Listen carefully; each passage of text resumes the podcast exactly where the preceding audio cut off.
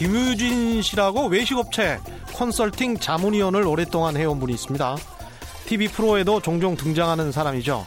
이분이 책을 냈는데요. 그 책 내용 가운데 우리 청취자 여러분에게도 도움이 될 만한 구절이 있어서 소개해드립니다. 상품 대신 경험을 팔라고 말하면서 그런데 그 경험은 긍정적이고 신선한 경험이어야 한다고 이야기하고 있습니다. 어떤 경험이 긍정적이고 신선한 것인가? 저자는 김포의 한 음식점에서 배추김치를 내놓은 뒤 일회용 비닐 장갑을 끼고 손님들 앞에서 김치를 두 손으로 잡고 시원스럽게 쭉쭉 찢어주는 경험이나 장조림을 찢어주고 파절이를 눈앞에서 척척 묻혀주고 커다란 양푼에 밥과 나물을 넣고 쏙쏙 비벼주는 이런 경험들은 우리 모두의 오래된 추억을 소환해내면서 뇌를 행복하게 만들어주는 경험이라고 정의하고 있습니다.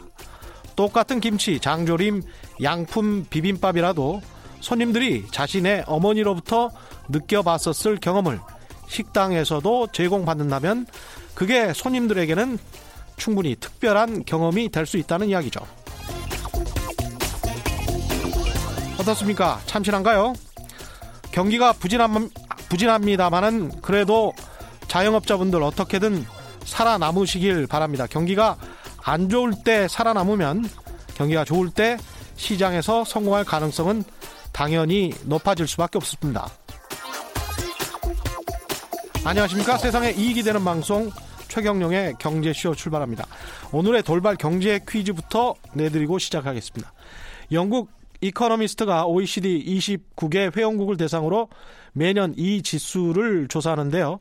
이 지수는 여성의 노동 환경을 종합적으로 따져 매긴 평점으로 어, 교육과 경제활동, 임금과 임원 승진 등을 토대로 산출한다고 합니다. 그런데 우리나라 이 지수가 올해도 OECD 회원국 가운데 최하입니다. 여성 임금이 남성 임금에 비해서 34%에 불과하고 관리자나 기업이사 비율도 꼴찌입니다. 아, 조직 내에서 보이지 않는 장벽, 보이지 않는 장벽을 은유적으로 표현한 여자가 결코 오를 수 없는 저 높은 곳을 은유적으로 표현한 이것은 무엇인지 정답을 아시는 분은 짧은 문자 50원, 긴 문자 100원에 정보 이용료가 부과되는 샵 9730번으로 문자 보내주시거나 무료인 콩과 마이케이로 보내주셔도 됩니다. 정답 보내주신 분들 가운데 다섯 분 선정해서 화장품 보내드리겠습니다.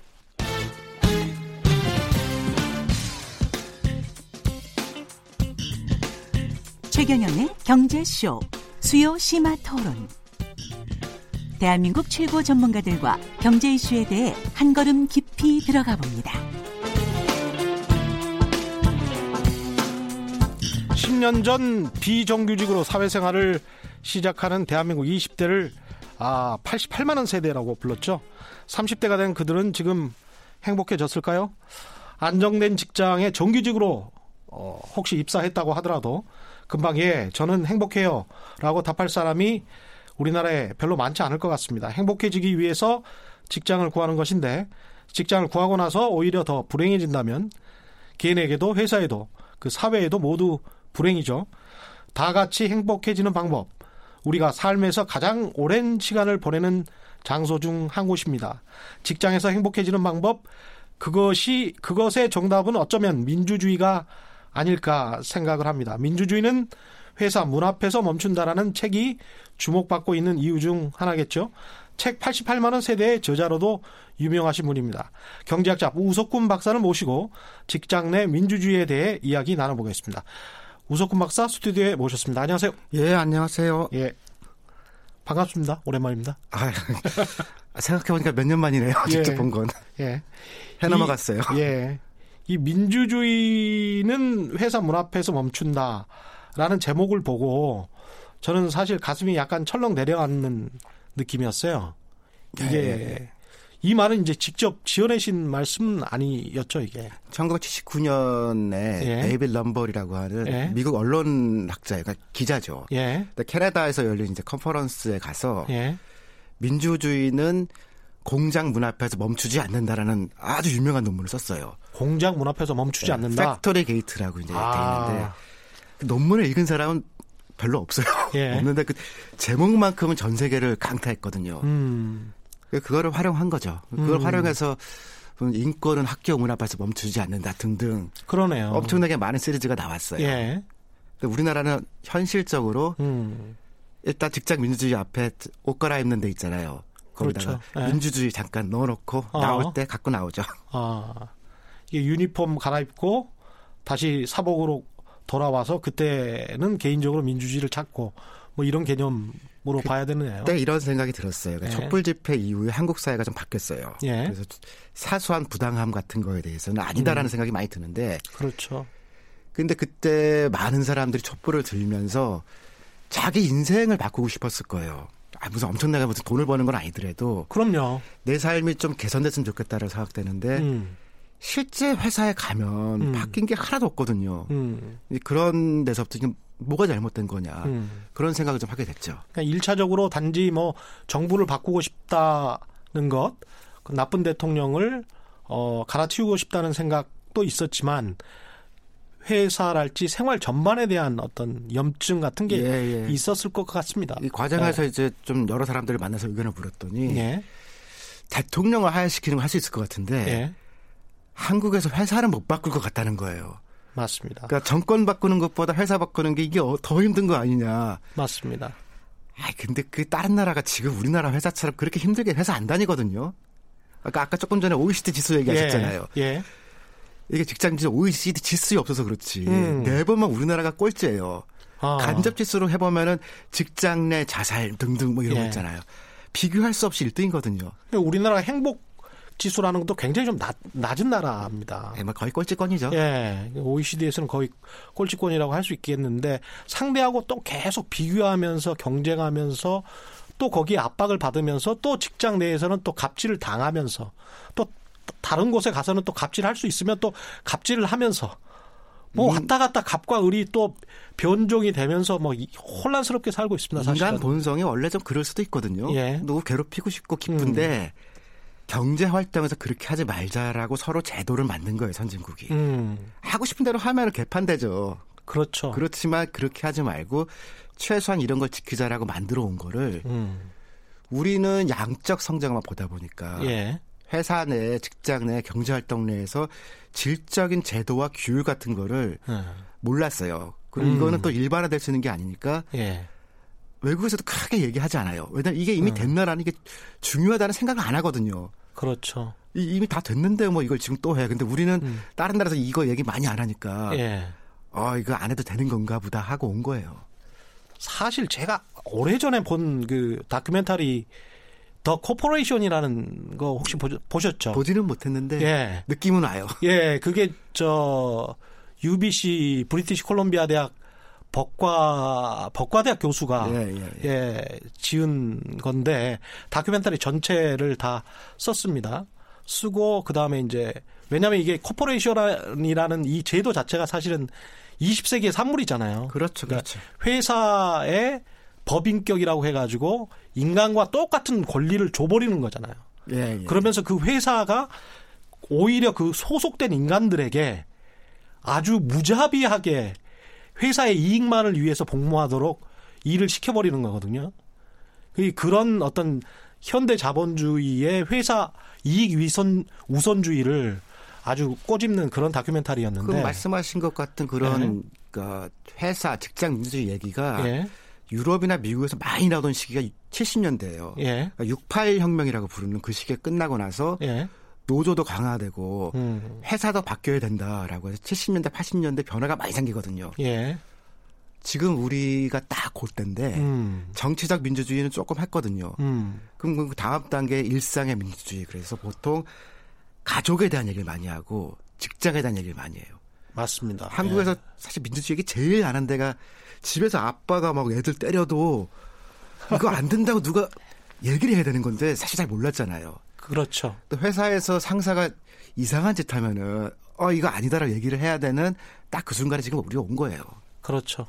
지난번에 뭐 그 뉴스타파에서 보도했었나요? 양진호. 예, 예. 예. 그게 이제 뭐 대표적인 거죠. 어디 가서 그렇게 두들겨 맞고도 말할 데도 없는 사회는 거의 비정상적인 거죠, 그게. 많이 없어졌는데. 예. IT 업계가 그렇더라고요. 그러니까 아. 사람이 하는 일이 굉장히 중요한 게 IT 업계거든요. 그러니까 아, 예전에 있던 예. heavy industry라고 하는 예. 중공업 산업들 있잖아요. 뭐 석유화학 예. 이런 거는 사람은 좀 못하더라도 기계가 중심인데 예. IT에 뭐 컴퓨터가 비싸봐야 얼마나 비싸겠어요. 어. 사람이 중요한데 아주 잘해서 직장 주직 겁나게 엄청 잘 돼 있거나 반대쪽에 있는 데는 때려요. 그, 그 IT가 그렇더라고요. 그 막 나가면 확 막 나가 막 나가고 잘 되면 너무 잘하고 이 사람이 중요한 업종인 거예요. 아 우리나라 IT 업종이 아, 굉장히 선진적인 줄 알았는데 그렇지 않습니다. 선진적인 데는 예? 구글 못지않은 선진적인 데가 아, 있고 그래요. 그리고 반대편에 아유 그렇게 잘해주는 거 싫다 그러고서 막 때리고 막 좁혀는 데는 어. 진짜 아까 그 양진호 사례처럼 예. 황당하게 하고 있는 거죠. 이게, 이게 전, 전체 다 IT 업종으로 분류가 돼요. 그렇군요. 직장 민주주의라는 이 개념은 원래부터 있었던 건가요? 19세기 중반에 유럽에서 시작을 했죠. 아, 그렇습니까? 그러니까 20세기 전에 됐고 프루동이라는 프랑스 경제학자가 썼던 문헌에 예? 그러니까 산업 민주주의라는 개념으로 책에 나와요. 음. 근데 그 시절에 산업이라는 뜻은 국가가 아닌 것이거든요. 아. 경제 활동하는 거는 이제 industry 산업이라고 불렀으니까 예. 국가 민주주의를 얘기하면서 예. 한편에서는 회사도 민주주의를 해야 된다. 예. 근데 우리한테는 그 국가 민주주의만 민주주의라는 이름으로 교과서에 들어왔고 음. 회사에서 했던 일은 어, 그건 잘 모르겠는데 하고 안 들어온 거예요. 아. 우리나라도 이제 민주주의가 절차적 민주주의는 뭐 거의 완성됐다고 보이는데 실생활 민주주의, 생활 민주주의라고 해야 하죠. 이런 것들은 참 서구 사회에 비해서 한참 멀긴 합니다. 이게 근데 대기업이든 중소기업이든 어떤 기업의 사이즈에 국한된 일은 아니잖아요. 일단 대기업이 이런 걸 하기가 좀 유리한데 음. 우리나라는 또 대기업이 가족 기업인 경우가 많아요. 재벌. 네, 그러니까 예. 유럽은 보면은 기술 중심의 들면 정밀화학, 정밀 공업, 어. 시계 만들고 예. 이런 소규모 기술 중심 회사가 가족 기업이 많거든요. 아. 근데 우리는 큰 회사가 가족 기업이잖아요. 아. 우리 근데, 경제 역사 때문에 예? 아니 역사는 일본도 그렇고 다 그런데 예. 역사 문제가 아니고 그 사람들이 이상한 거예요. 그 사람들이 예. 아, 왜냐하면 규모가 커지면은 음. 아 이거 우리 식구들끼리 하면 망하겠구나 이런 이런 무서운 게 생겨야 되는데요. 식구끼리 해도 괜찮을 거야라고 어떻게 보면 기업하기 너무 쉬우니까 그렇죠. 긴장감 없이 해온 거죠. 용인해 줬었었잖아요. 네, 그리고 자, 아버지가 보면 자기 아들 안 똑똑한데 음. 그래도 시켜도 될 거야라고 하는 거는 끼리끼리 해 먹을 수 있었으니까 계속 예, 네. 정부에 대한 믿음이 있었겠죠. 그렇죠. 안 그랬으면 잘하는 사람 불러왔겠죠. 그렇죠. 이 양준호 씨 사건 이야기했습니다만은 최근 직장 갑질 문제도 결국 뭐 직장 민주주의 문제로 예. 크게 보면 봐야 되겠죠. 크게 보면 같은데 이제 네. 약간 학술적인 개념을 쓴 거는 음. 직장 갑질이라는 말이 정말 말하면 시원해요. 음. 저도 여 이거 이건 갑질이야 딱 하면 시원한데 음. 어떤 한계가 있냐면은 이게 아주 이상한 사람이 우연히 그 자리에서 생겨난 우발적인 일처럼 느껴져요. 일탈적으로 느껴진다는 예, 거죠. 예. 근데 이건 구조라서 그렇죠. 좋은 사람이 그 자리에 있더라도 어. 나쁜 짓을 하게 될 거예요. 그럴 수 있습니다. 사람은 선하지만 야근시키고 욕할 수 있거든요. 그렇죠. 이거는 제도나 어떤 전통 문화의 문제지 음. 갑질을 한 그 주체의 문제는 아니거든요. 맞습니다. 그런 점을 조금 더 구조화시키는 개념이 필요할 것 같다는 생각이 들었어요. 아니 우리 공간 배치만 해도 말이죠. 아직까지도 회사에서 매니저급은 사람들을 다 이렇게 감시할 수 있는 위치에 앉아 있고 뒤에는 벽이나 아니면은 유리 유리가 보인단 예, 예. 말이죠. 그리고 이제 자기는 감시할 수 있는 사람이 없고 뭐 이런 식으로 돼 있잖아요. 그나마 그것도 많이 좋아진 거예요. 예. 예전에 보험회사나 공장의 라인 라인이라고 하는 거에서는 예. 제일 낮은 사람이 저 끝에 있으면요. 음. 쭉한 줄로 있는 거거든요. 음. 그러면 자기보다 위에 있는 사람이 자기 컴퓨터를 봐요. 그렇죠. 뭐 하는지 쭉 보고 맨 뒤에 있는 부장이 모두의 컴퓨터를 볼 수 있거든요. 그거에 비하면 이제 좀 동글동글하게 앉고 그게 음. 많이 좋아진 거지만 음. 여전히 위기가 강하죠. 그걸 생각해 보면 미국이나 영국 외에도 그 스피커 뒤에 예, 예, 예. 청중들이 다 볼 수가 있어요. 그래서 이제 우리 같은 경우는 국회의장이나 스피커가 있으면 예, 예. 스피커 뒤에는 벽밖에 없거든요. 예. 그래서 이제 볼 수가 없는 상황이고 저 1, 2층 전부 다 어떻게 어, 일반 시민들은 이 볼 수 있는 장소가 한정돼 있단 말입니다. 그렇죠. 그런데 이제 미국이나 영국 의회 같은 경우는 완전히 둘러싸여 있어요 사람들에 의해서. 지금 라운드 테이블처럼 예, 예. 돌리죠. 예, 그런 식으로 완전히 둘러싸여 있어서 누구나 다 서로와 소통할 수 있게 굉장히 원형적인 구조로 돼 있거든요. 그런 공간 배치 문제부터 상당히 민주적이고 덜 민주적인 사회가 나눠지는 것 같습니다. 어떻게 보면 지금 40대 이상, 그러니까 과장급 이상들은 예. 위계가 편한 거예요, 정서적으로. 그렇죠. 근데 가보면 또 거기가 편하거든요, 이렇게. 아, 그게 예. 우리 우리의 불우한 그 과거 역사 때문에 그렇게 된 거예요. 그렇죠. 그러니까 그렇죠. 기업을 배울 때 하필이면은 음. 최고의 군국주의, 제국주의라는 일본한테 기업을 배워왔거든요. 음. 그리고 일본은 45년도 이후에 탈군대 사회를 했는데 음. 우린 62년부터 다시 군대가 지배를 했잖아요. 그렇죠. 군사 쿠데타 그, 일어나 가지고. 저 태어날 때도 군인 사회였어요. 그러네요. 내내 군대 사회였으니까 오히려 군대 적인 게 편하게 된 건데. 교련복 입고 다녔던 사람들이 지금 직장에서 최고 간부에 올라 있으니까. 네, 그래서 지금 40대, 50대들 만나서 얘기를 해보니까 회사는 원래 군대 같은 거라고 얘기를 하거든요. 아. 그런데 지금 한국 군대가 그러냐라고 하면은 음. 최근에는 고참병과 선임병하고 후임병이 음. 같은 방을 안 써요.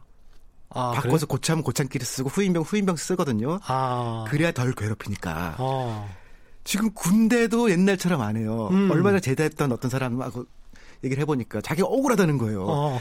자기는 후임병 때 했는데 자기가 위에 올라갔더니 갑자기 어 너네 친구끼리 써라. 어, 너무 억울했다는 거예요. 그렇죠, 그렇죠. 근데 우리가 군대라고 말하지만 사실 위계 관계만으로 딱 움직이는 그 군대가 지금 한국에도 없어요. 그러니까 회사에서 상사들이 얘기하는 회사는 군대 같은 거야라고 하는 그 사람들의 상상 속에만 있는 군대예요. 그러네요. 그 사람들의 머릿속에만 있는 위계 서열. 이렇게 나한테 이렇게 행동하면 안 되지 라는 것 같은. 예, 예. 예. 거기다가 이제 선후배 문화가 우리 강하잖아요. 그렇죠. 일본한테 배워온 거고 세계 어디서도 어. 없는 예. 선후배 문화인데 여기에 특히 공기업들 막 KBS 마찬가지예요. 기스 문화 있잖아요. 딱술 따라줘야 되고. 예. 그 선후배가 예. 굉장히 강해서 저는 이거는 못 바꿀 줄 알았더니 예. 지금 대학교 1, 2학년들은 선후배 안 따진다는 거예요. 아, 동아리에서 달리가 났죠. 아. 후배가 들어왔는데 무슨 무슨 씨 그러니까 아. 이거 뭔 일이야 막 그러는데 이게 보니까 숙제를 같이 하잖아요. 아. 스타일 같이 하는데 선배들이 아무것도 안 하고 숟가락만 얹는 일을 한 거예요. 그러다 보면 대학교에서 선후배 없애고 다 씨라고 공, 공경하자. 좋습니다. 지금 대학생들이 들어오잖아요. 음. 그러면은 회사에서 너는 몇 기야? 선배 하려 그러면은 이씨 얘 쟤는 왜 그래? 변화하게 되는 거예요 지금. 그렇죠. 다른 세대가 지금 오고 있는 거예요. 세대 갈등이 지금 각 직장마다 사실은 굉장히 크긴 합니다. 세대 갈등이 아니고 네. 지금 20대들은 3만 달러 시대 아니에요. 예. 그 친구들 2만 달러 때 정서가 생겼거든요. 예. 선진국 국민이고요. 음. 지금 부장이나 임원 때는 미안하지만 어. 개도국 시절 사람이거든요. 개도국 국민과 그러네. 선진 국민 같이 앉아서 개도 국민이 막 이렇게 하자 그러는데 어. OECD는 그렇게 안 하는데요. 갈등이 아니고 어. 가야 될 미래인 거예요. 어. 그게 받는 거죠. 그 높은 직위에 있는 분들이 사실은 굉장히 후진적인 거네요. 아까 옛날 회사처럼 하려고 그러는데 어. 그런 회사는 선진국에도 없고 어. 일본의 강압적인 회사도 그 정도까지는 아니에요. 어. 그리고 일본도 그걸 블랙 기업이라고 불러서 예. 퇴출을 시키자라고 하는 거거든요. 예. 그 일본 기, 준으로 치면 한국에는 몇 개 기업 빼고는 다 블랙 기업이에요. 아, 블랙 기업이라고 불러서 그럼 갑질하는 기업들을 블랙 기업이라고 불러서 퇴출시키는 뭐 그런 게 있습니까? 내에서 이제 뭐 야근을 너무 많이 시킨다. 어. 내지는 이제 근로계약서 같은 거 제대로 안 하고 예. 그거 블랙 기업이라고 하거든요. 예. 점점 이제 없애자 막 지금 캠페인 하고 막 그러거든요. 아, 그렇군요. 그래서 일본은 이래 그런데 아니 일본도 옛날에 그랬지만 지금은 안 그래요. 라고 그래서 내가 제가 만난 부장이나 팀장 아니 근데 회사 원래 이런 거 아니냐. 어. 아니 OECD 그런 회사도 별로 없고 일본도 그렇게 하지 말자는 거고 음. 미국도 그렇게 안 하고 유럽에서 이렇게 회사 하시면 큰일 나요. 그렇죠. 그래서 그게 이제 우리의 미래가 될 것 같아요. 그렇죠. 개인이 중요한데 조직을 항상 앞세우니까요. 근데 요즘 세대가 그렇게 대학 생활을 하고 직장에 들어가서는 다른 목소리를 냅니까? 어, 아직 개별적인 목소리 외에 음. 그러니까 카톡에서는 엄청 상사 욕을 하죠. 맞습니다. 그 어, 많이 목도 있습니다. 네, 거의 뭐 예. 그냥 뭐라고 뭐라고 하는데 예. 아직은 이게 사회적으로 되지는 않은 것 같고 음. 그리고 이제 네 명 중에 한 명이 회사를 그만둬요. 아. 그러니까 그만두는 게 아니라 이 회사를 좋게 만드는 형태로 지금 전환을 돼야 되는데 음. 아직 그 힘까지는 안 돼 있고 어. 그러니까 정부가 일정하게 제도를 만들 수요와 이유가 되는 거죠. 어떤 제도를 만들 수가 있나요? 이제 외국하고 좀 다르다고 생각하는데요. 예. 그러니까 우리가 막 프랑스, 영국, 독일 이런 데들이 예. 그 사민주의 정당이라고 하는 예. 뭐, 뭐, 뭐 좌파 정당일 수도 있고 그런 예. 데가 집권을 여러 번 했어요. 예. 그러니까 우리 식으로 얘기하면은 심상정이 대통령이 된 거예요. 그 심상정의 친구들이 예. 국회의원이 다수가 된 거예요. 예. 그래서 회사에 운영위원회 같은 걸 만들어서 노조 측 대표도 들어오고 음. 그다음에 비노조 측 대표도 들어와서 여기서 결정하자. 음. 근데 우리는 지금 이사회나 이런 게 꽁꽁 막혀 있잖아요. 그거 그냥 우리식으로 치면은 회사법, 상법 이런 데 넣어버린 거거든요. 그게 지금 저 76년인가 독일의 노, 공동결정법 이런 그렇죠. 거 말씀하시는 거죠. 그게 예. 이제 자기도 집권했으니까 예. 이게 거기다 다수당도 됐으니까 음. 조금씩 조금씩 사회적 논의와 함께 집어넣은 건데 예. 우리는 어려운 게 아, 저도 심상정 좋아하기는 하는데 음. 살아서는 대통령 되는 거 보기가 어려울 것 같아요. 그러니까 우리는 그게 아니라 예.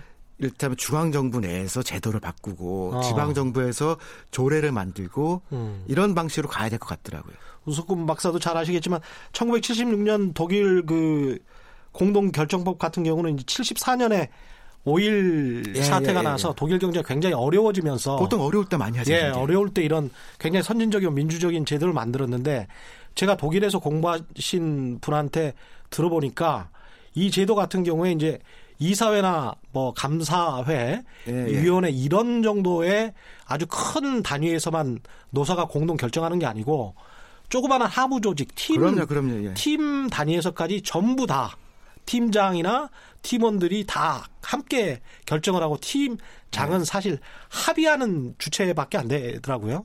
예, 전체적으로. 그래서 굉장히 민주적이다 그런 생각을 많이 했습니다. 그게 돌아갈까 싶은데 예. 그렇게 하고 나니까 지금 실제로 국가 경쟁력은 국, 독일이 세계 1위예요. 그럼요. 미국이 늘 1위였는데 몇 년 전에 역전했죠. 예. 그러니까 미국도 다른 건 못해도 회사 민주주의는 웬만큼 한 나라거든요. 음. 그런데도 불구하고 독일이 가지고 있는 그 생산성이라는 거를 따라가지 못하는 거예요. 어. 스웨덴 같은 경우도 우리는 국가복지만 받잖아요. 예. 굉장히 선진적으로 직장 유지를 한대요. 예. 그래서 스웨덴에서 보니까 회사 직원들한테 사실 고졸들이 많은데 음. 특이해라. 이상한 짓 해라고 회사 권유를 하는 거예요. 음. 그래서 이상한 아이디어를 갖고 오면은 그걸 써요. 그 세계에서 안 쓸 수 없는 제품을 만들거든요. 그렇죠. 우리는 그, 근데 항상 똑같아라. 나만 따라와라. 뭐 이러잖아요. 그렇게 해서 붙으면은 이 장치 산업은 웬만큼 할 수 있어요. 음. 근데 장치가 아니라 아이디어로 하는 음. 회사가 움직이잖아요. 그러면은 음. 못 이겨요. 음. 그이 창의력, 창발성 자체는 민주주의랑 같이 가는 거거든요. 그렇죠. 가끔 가다가 이제 스티브 잡스가 이 조금 독재적인 스타일이 있으니까 스티브 잡스 덕분에 이 아이폰이 잘 된 거 아니냐. 예. 스티브 잡스만 그렇게 하고 예외적으로 그렇게 하고 음. 그 밑에서 실제로는 실제 회사 운영하는 과정은 음. 다 민주주의예요 아이폰도. 이게 좀 시스템적 갑질이 있을 것 같고 제가 보기에는 예, 예, 예. 시스템적 민주주의가 안 되는 측면이 있을 것 같고 기업주의 갑질 예, 또는 예. 전행이 있을 것 같고 지주보다 마름이라고 뭐 팀장의 문제가 있을 것 같은데 제가 이제 시스템적으로 한국에서 특이하게 보는 거는 이런 겁니다. 가령 이제 그 KDI 국제정책대학원을 제가 나왔는데 거기에 보면 공기업이나 국채은행 관료 출신들이 굉장히 많습니다. 근데 아, 이제 뭐 사방에 그냥 꽉 차 있죠. 그렇죠. 근데 그분들이 졸업을 해가지고 나중에 이제 국감 현장에서 맞닥뜨렸는데 서로 형 아우 하던 사람들이 공기업이나 국채은행의 부장이 사무관이나 이제 과장에게 아주 90도로 이제 절을 하고 해야죠. 예. 들어가기 전에 국회에 들어가기 전에 뭐 절 안에서 무슨 뭐 우리가 뭐 손해 보는 건 없으니까 가면은 그 마음 굳게 다지고 90도로 전부 절하라고 이런 식으로 이제 상무나 정무가 이, 전무가 이야기를 한다고 하더라고요. 일부러 이제 국회 들어가기 전에는. 근데 국회의 국감 현장에서부터 그런 시스템적인 갑질이 있는 나라에서 기업에 가서는 또 마찬가지일 거 아니에요. 또 자기가 갑질하고 싶으면. 네? 어떻게 보면 그거는 그제 용어대로 하면 직장 간 민주주의 같은 거거든요. 예. 그러니까 직장 안에서 이제 벌어지는 일이 있고 예. 직장 밖에서 이제 회사 대 회사 사이에 보는 저 갑을 관계. 근데 이런 것들은 사실은 좀 어려워요. 손을 대기가. 음. 그러니까 내부에서도 갑질이고 외부에서도 갑질인데 좀 쉬운 거는 이제 내부에서 정비하는 걸 먼저 하고 네. 회사 사이 이렇게 할 수 있는 건데 어. 지금 아직 우리는 공무원과 거기서 이제 하청받고 있는 이제 다른 회사 예. 거기까지 얘기를 하기에는 조금 거리가 멀어요. 어. 그러니까 총체적으로 부실인 건 맞는데 음. 내부부터 풀고 외부로 나가는 게 일반적인 음. 순서예요. 그렇습니까? 그러니까 ISO 24,000이 윤리 경영인데 예. 그 내부에서 품질이나 이거는 다 뭐 9,900, 뭐 만, 예. 이 안쪽에 들어가 있거든요. 예. 근데 윤리라는 거는 회사 밖에 있는 시민들, 음. 상대방 음. 이쪽이거든요. 그러네요. 그래서 이제 ISO 체계로 봐도 직장과 직장 후 직장 바깥은 어. 안을 정비하고 푸는 문제인데 어. 우리는 지금 안이나 밖이나 다 개판이니까. 근데 이게 그 항공회사들 같은 경우에 특히 또 기업주의 갑질이 문제가 많이 됐었잖아요. 예, 예. 근데 거기에 계시는 분들도 이야기 들어보면 무슨 점심이나 저녁을 먹는데 저쪽에서 그 항공사 사장의 아들이 와 있었다. 그런데 자기만 슬쩍 본 거예요. 예, 예, 예. 근데 저랑 같이 점심을 먹고 있었는데 가서 인사를 하지 않으면 이게 혹시 나를 봤다면 나중에 어떤 후환이 입을까 두려워서 막 뛰어가서 이제 인사를 하더라고요. 그래서 꼭 그렇게 살아야 되나. 라는 그런 생각을 했습니다. 근데 그런 문화가 완전히 절대적으로 자리 잡혀 있는 것들이 굉장히 많은 것 같습니다. 이게 미국 같으면은 예. 1940년대, 50년대 예. 좀 늦으면 70년대 했던 고민이거든요. 예. 를 들면 포드가 있어요. 음. 포드 2세가 있고 음. 포드 3세가 있었을 때 포드 2세한테 넘길까 말까 그런 음. 고민을 많이 했었어요. 음. 그리고 견제도 하기 위해서 외부에서 데리고 오고 음. 어, 국, 방부 장관 했던 맥나마라가 원래 포드 2세 대신 들어갔던 포드 사장이었거든요. 예. 근데 케네디가 이제 대통령 되면서 이 사람을 빼은 거예요. 음. 그러니까 사실 그때 했어야 되는 고민을 음. 우리는 아직도 안 한 거고. 근데 이게 이제 제도로 보면은 감사 제도가 지금 문제고 음. 사회이사나 이사회에서 음. 문제를 걸 때 IMF 이후에 이런 문제는 조금 더 개방하고 투명하게 하기 위해서 사회이사 제도를 넣었거든요. 음. 외부 사회 이사로 들어가서 예. 견제를 하라고 하는 건데 어. 이게 운영이 잘못되다 보니까 어. 지금은 어 세금 걷는 사람, 음. 그 다음에 무슨 검사 출신, 판사 출신, 음. 회사가 로비하고 싶은 사람들을 공식적으로 끌어다가 그렇죠. 사회사 시키거든요. 그렇죠. 그러면 이 브레이크 걸 사람이 없잖아요. 음. 마찬가지로 이 감사가 이걸 해야 되는데 음. 감사를 감사위원회를 바꾸면 커진 것 같죠. 음. 근데 감사위원회를 바꾸면서 사회이사들이 하다 보니까 감사위원회 위원장이 사회이사예요. 어. 한 달에 두 번 가는 사람이 거기서 회장님 아들한테 브레이크 걸 수가 없잖아요. 그렇죠. 그러니까 이거를 다 뜯어 고쳐야 되는 상황이 된 거예요. 어. 최소한 감사가 무서운 회사가 돼야 되거든요. 음. 제가 4대강 보다가 이게 진짜 문제라고 생각했는데 예? 4대강은 그 수자원 공사한테 손을 끼쳤죠. 예? 그뭐 국가에 좋냐 나쁘냐 는 음. 다른 문제고. 근데 그때 음. 후반부에 감사를 하셨던 분이 감사를 얼마나 잘하셨는지 사장이 됐더라고요. 음. 근데 저는 감사가 사장 되는 거 못 봤거든요. 음. 그러니까 잘 아시겠지만 보통 감사는 맨 마지막 턴으로 가는 거예요. 그렇죠. 하고 예. 그만두는 건데 예.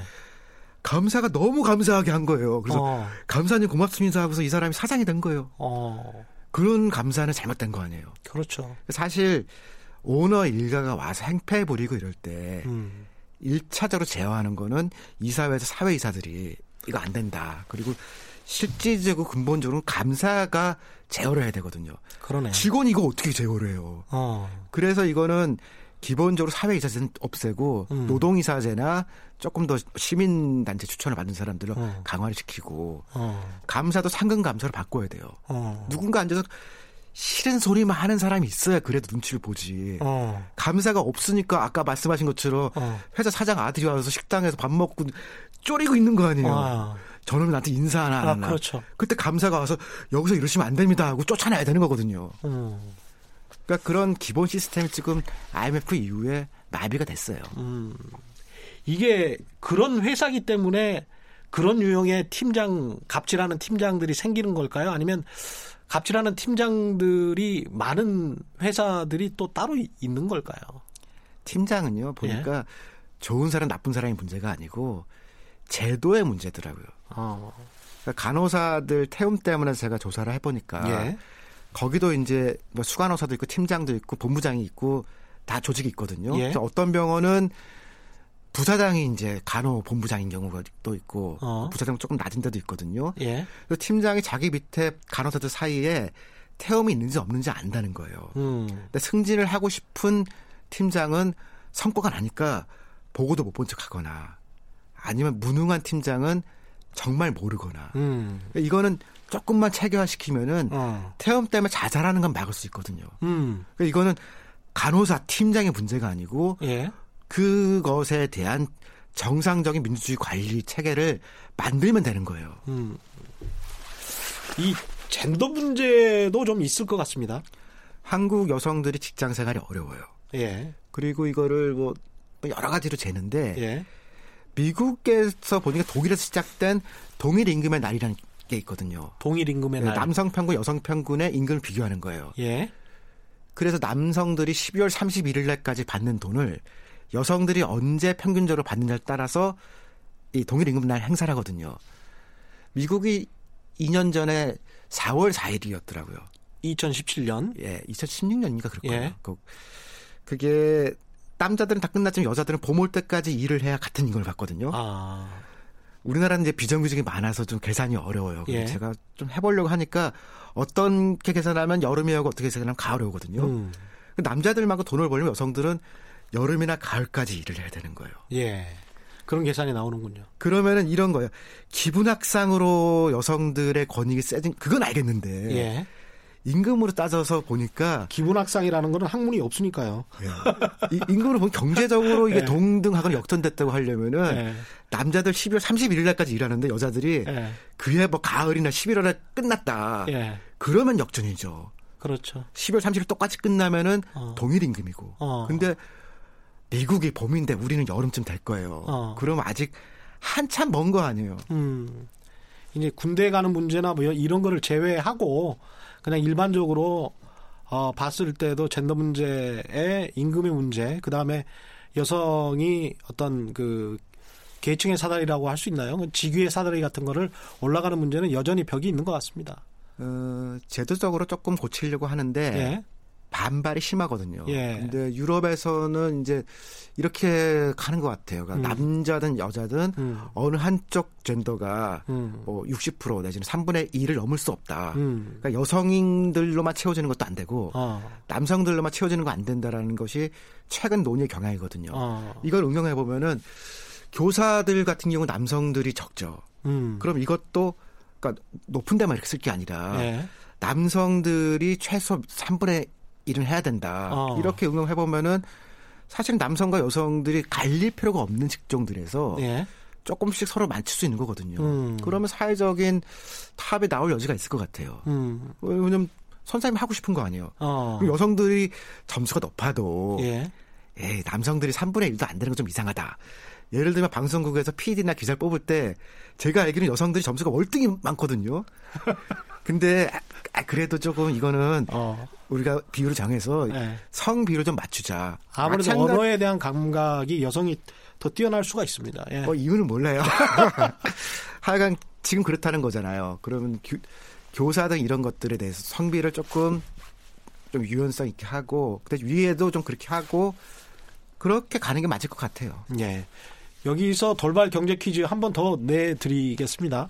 영국 이코노미스트가 OECD 29개 회원국을 대상으로 매년 이 지수를 조사를 하는데요.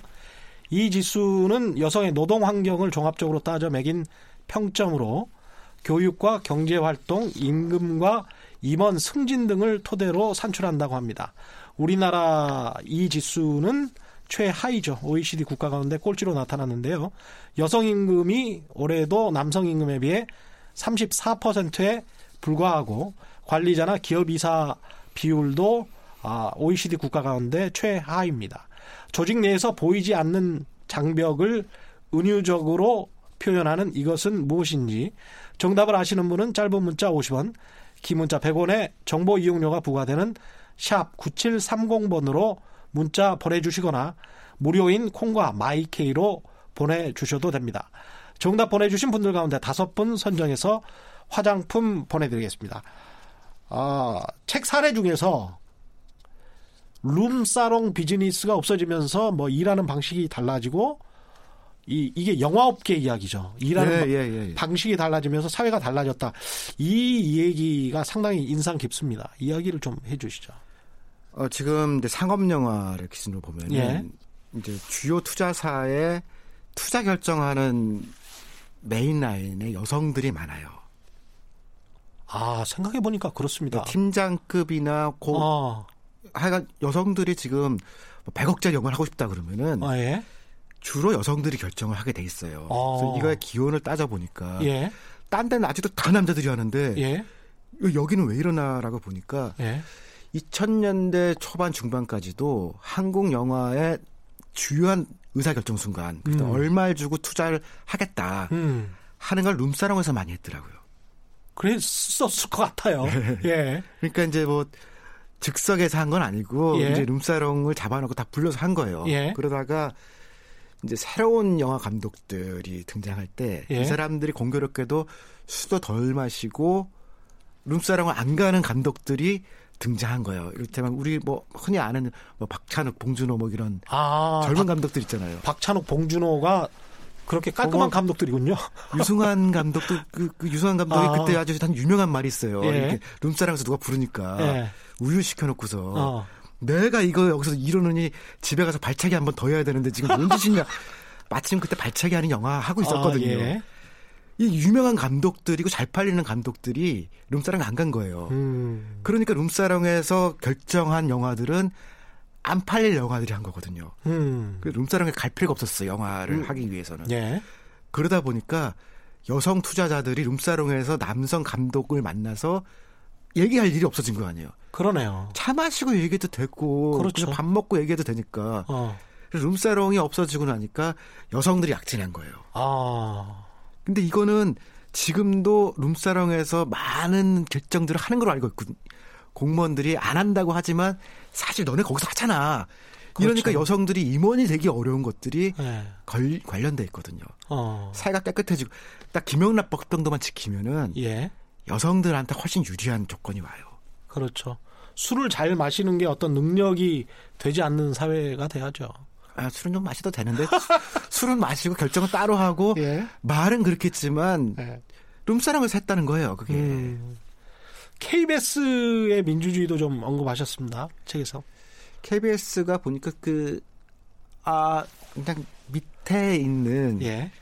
그 직원들이나 PD들하고 인터뷰를 해보니까 애로사항이 많더만요, 여기도. 그래서 위에 이제 뭐 어두운 시절 때문에 그랬든지 모르지만 데스크에서 이제 어떤 분이 이제 착 내리면은 그냥 기계처럼 쫙 내려와서 그 밑에 있는 사람들이 보기에는 이건 우리가 민주주의 얘기하는데 우리 우리 회사는 민주주의 아닌 것 같아요.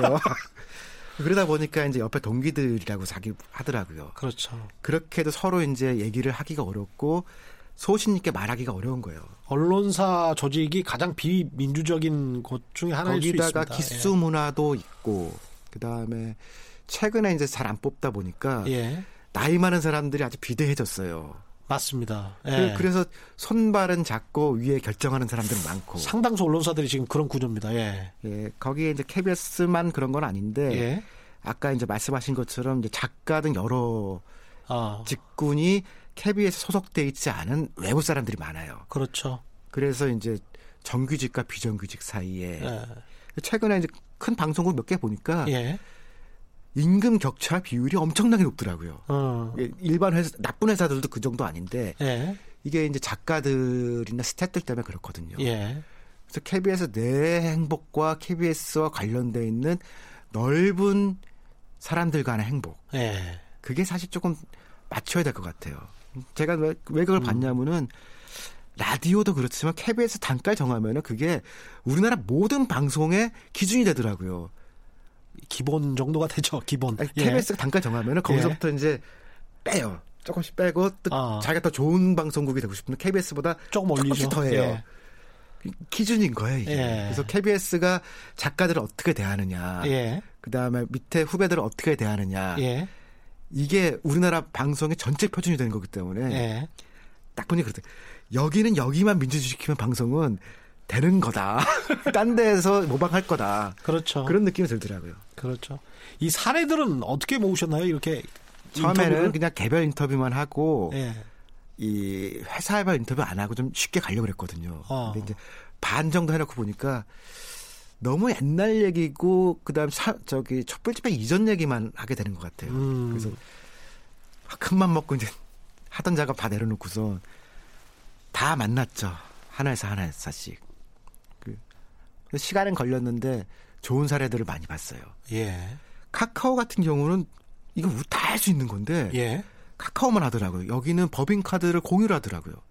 오. 근데 지금 많은 회사들은 팀장이나 임원들만 법인카드 가지고서 야 내가 맛있는 걸 사줄까 하고 잘난 척하고 막 그러잖아요. 어. 근데 카카오에서 민주주의를 설명하는데 네. 그냥 언제 쓴다 네. 하면 공유하는 거예요. 아. 그리고 그 대신에 내용만 모두가 볼 수 있는 데 공개를 하거든요. 아, 예. 부작용은 조금씩 더 비싼 걸 먹는데요 회식 때. 저기는 간짜장 먹었는데 안 어. 되겠다. 우리는 쟁반짜장 그러네, 푸짐하게 그러네. 먹자. 어. 근데 먹어봐야 얼마나 비싸지겠어요. 그렇죠. 네. 그걸 보니까 법인카드를 개방해서 필요하면 사유를 쓰고 가져가서 법인카드 나오는데 그게 무슨 뭐 은행에서 돈 더 받는 것도 아니고. 그렇죠. 그리고 뭘 먹었는지만 공개를 하면 이건 모든 회사가 있는 거예요. 아, 이거 좋습니다. 이거는 아. 안될 이유가 하나도 없더라고요. 아. 근데 이게 선도적인 회사에서만 해야 되는 거냐. 아. 이걸 가지고 얼마나 팀장들이 잘난 척들을 하시는지. 그런 측면이 있죠. 예, 예 사소하지만 예. 이거는 예. 공유해도 문제가 안 생기거든요. 맞습니다. 아니 여기서 잘못하면 감사한테 걸려서 결국 자기가 문제되는 거니까. 그렇죠. 조심하면 되는 건데 어. 이런 사소한 거 가지고서 법카라고 하면서 잘난 척들 하시잖아요. 그렇죠. 한 가지만 더 사례 소개해 주십시오. 어, 여행 박사라고 하는 회사에서 예. 제일 놀랐던 거는 뭐 보편 사례는 아닌데 예. 팀장이 되기 위해서는 투표를 하는데 예. 전체 직원의 50%의 동의를 얻어야 돼요. 어. 사장도 동의를 얻어야 돼요. 야. 사장 뽑는데 뭐 사장이 특수 사례라 치더라도 예. 팀장이 50%의 동의를 얻는다는 건 뭐냐면요. 예. 잘나고 일 잘하는 사람이 팀장이 되는 건데 예. 조금만 상냥해 주세요. 아. 남 괴롭히고 어떤 사람들 사실 일 가로채서 그렇죠. 위에서 볼 때는 이 사람이 가로챈 건지 자기가 한 건지 모르죠. 유능한 건지 알 수가 없잖아요. 예. 그리고 또 너무 신통 부리는 사람 있잖아요. 예. 달달달달 볶고. 예. 근데 팀장 올라갈 때 투표를 하니까 그래도 팀장들 되려고 사람들이 서로 조심을 하더라고요. 음. 이런 거는 그 여행박사 사장도 선거를 뽑아요. 그 팀장급 이상. 근데 이거는 아마 아직은 정서적 거리가 멀 텐데 음. 팀장 되기 전에 투표해서 음. 이럴 때 인기 투표 아니냐. 음. 아니 50%의 동의도 못 걷는 사람은 좀 너무한 거 아니? 딱 한 자리를 뽑겠다 그러면 그렇지만 그러네요. 이 팀장이 되기 위해서 그, 그 정도는 해라라고 그렇죠. 하면은 팀장도 상냥해지겠죠. 아, 조그마한 거라도 보완할 수 있는 부분들이 얼마든지 있네요. 네, 큰 죄도 아닌데 이런 건 그냥 하면 되는 거거든요. 예. 최경령의 경제쇼 오늘은 직장 민주주의에 대해 우석훈 경제학자와 함께했습니다. 오늘 긴 시간 말씀해 주셔서 고맙습니다. 예, 재밌었습니다. 예, 고맙습니다. 오늘 돌발 퀴즈 정답은 아, 유리 천장이었고요. 당첨자는 인터넷 홈페이지에서 확인하실 수 있습니다. 저는 KBS 최경령 기자였고요. 내일 4시 10분에 다시 찾아뵙겠습니다. 지금까지 세상에 이익이 되는 방송 최경령의 경제쇼였습니다. 고맙습니다.